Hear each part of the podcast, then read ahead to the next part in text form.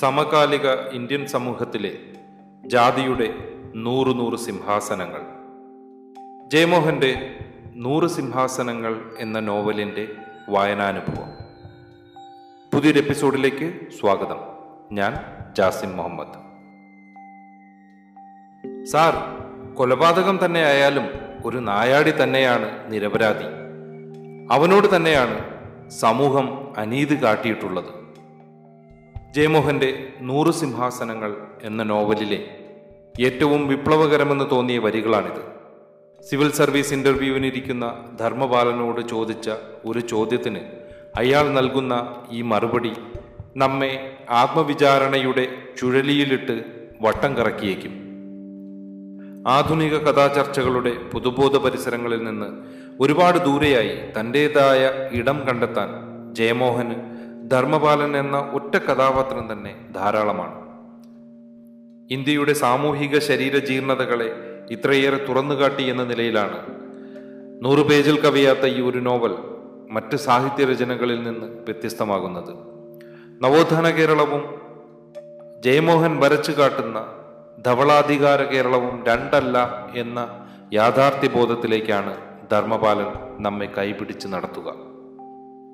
ചരിത്ര പാഠപുസ്തകങ്ങളും colour cinema ലോകവുമെല്ലാം സവർണ മേൽക്കോയ്മയെയും ധവളാധികാര പെരുമയെയും കോറിയിടുമ്പോൾ ജയമോഹൻ തഴയപ്പെട്ട ചരിത്രങ്ങളിൽ നിന്ന് മാറ്റി നിർത്തപ്പെട്ട മറ്റൊരു ജനതയെപ്പറ്റി ഓർമ്മിപ്പിച്ച് നമ്മെ ആത്മനിന്ദയുടെ പടുകുഴിയിലേക്ക് വലിച്ചെറിയുന്നു. ധർമ്മപാലൻ എന്ന കേന്ദ്ര കഥാപാത്രം അദ്ദേഹത്തിന്റെ മാതാവ് ഭാര്യ സുധ ഇങ്ങനെ ഓരോ കഥാപാത്രങ്ങളും ഒന്നിനൊന്ന് ശക്തരാണ്. ഓരോ കഥാപാത്രങ്ങളും കടന്നു പോകുന്നത് വ്യത്യസ്ത വികാര തലങ്ങളിലൂടെയാണ് നവോത്ഥാന കേരള സങ്കല്പങ്ങൾക്ക് വഴിതെളിയിച്ച ശ്രീനാരായണ ഗുരുദേവന്റെ ശിഷ്യൻ ഏണസ് ക്ലർക്കിന്റെ ശിഷ്യനായ പ്രജാനന്ദയാണ് ധർമ്മപാലനെ വളർത്തുന്നത്. സിംഹാസനങ്ങൾ കൈയടക്കിയിട്ടും നായാടി എന്ന തന്റെ സത്ത അയാളെ പിന്തുടരുന്നു. സമൂഹത്തിന്റെ ഉന്നത സ്ഥാനത്തിരുന്നിട്ട് പോലും ഇതേ കാരണത്താൽ കയറി ചെല്ലുന്ന ഇടങ്ങളിൽ നിന്നെല്ലാം അയാൾ മാറ്റി നിർത്തപ്പെടുന്നു. കഥാനായകൻ കടന്നുപോകുന്ന ഓരോ വൈകാരിക സന്ദർഭങ്ങളിലേക്കും വായനക്കാരനെ അനായാസന ഇറക്കിക്കൊണ്ടുവരുന്നതിനുള്ള ജയമോഹന്റെ വിജയമാണ് നൂറ് സിംഹാസനങ്ങളെ ഒരു വിശേഷ ഗ്രന്ഥമാക്കി മാറ്റുന്നത്. സിവിൽ സർവീസ് ഇന്റർവ്യൂവിനിടയിൽ തന്റെ ജാതിയെപ്പറ്റി ചോദിക്കുമ്പോൾ ധർമ്മപാലൻ പറയുന്നു നായാടികൾ അലഞ്ഞു തിരിയുന്ന കുറവരാണ്. ഇവരെ കണ്ടാൽ തന്നെ അയിത്തമാണ് എന്നായിരുന്നു വിശ്വാസം.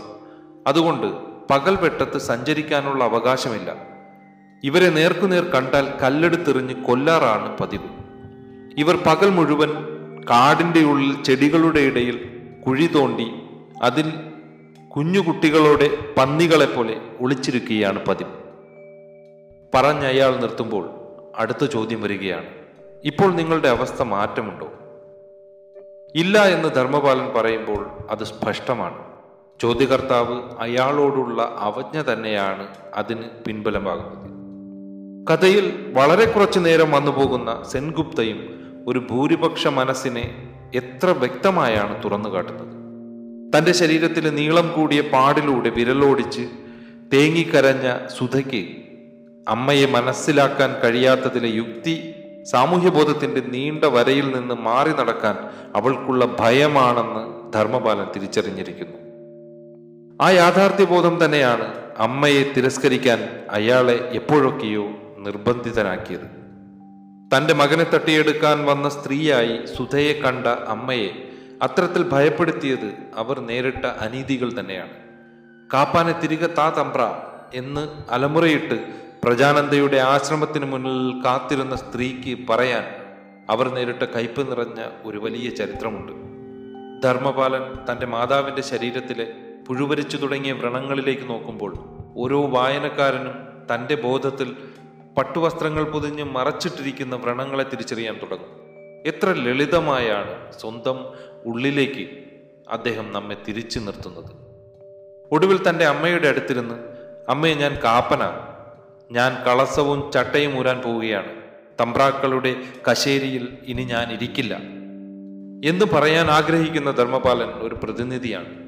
ഭൂരിപക്ഷത്തിന്റെ ധവളാധികാര സങ്കല്പമേറ്റ് പൊള്ളലേൽക്കുന്ന ഒരു ജനതയെ അയാൾ തുറന്നു കാട്ടുന്നു. ഒട്ടും വിദൂരമല്ലാത്ത ഒരു ആദിവാസി യുവാവ് തന്റെ സത്തയെ വെളിപ്പെടുത്തിക്കൊണ്ട് നമ്മുടെ കേരളം എന്ന് പറയാൻ ഞങ്ങൾക്കിതുവരെ തോന്നിയിട്ടില്ല. നിങ്ങളുടെയും ഞങ്ങളുടെയും കേരളം രണ്ടാണെന്ന് പറഞ്ഞപ്പോഴാണ് നവോത്ഥാന കേരള പെരുമയിൽ ഊറ്റം കൊള്ളുന്ന മലയാളി മറച്ചുവെച്ച സത്യങ്ങളെ തിരഞ്ഞു നോക്കാൻ തുടങ്ങുന്നത്. നായാടി ഉൾപ്പെടെയുള്ള പല വിഭാഗങ്ങളും നവോത്ഥാന മനസ്സുകളിൽ കയറി ചെല്ലാഞ്ഞത് ചരിത്രം അവരെ അവഗണിച്ചു എന്ന വസ്തുതയുടെ മറുപുറമാണെന്നത് കൈപ്പുള്ള യാഥാർത്ഥ്യമാണ്. ചരിത്രത്തിനോട് ചേർത്ത് വെച്ച് നൂറ് സിംഹാസനങ്ങൾ വായിക്കപ്പെടേണ്ടത് ഒരു കാലഘട്ടത്തിന്റെ ആവശ്യമാണ്. റിയലിസം എന്ന സാഹിത്യ പ്രസ്ഥാനം ഇവിടെയാണ് അനശ്വരമാകുന്നത്.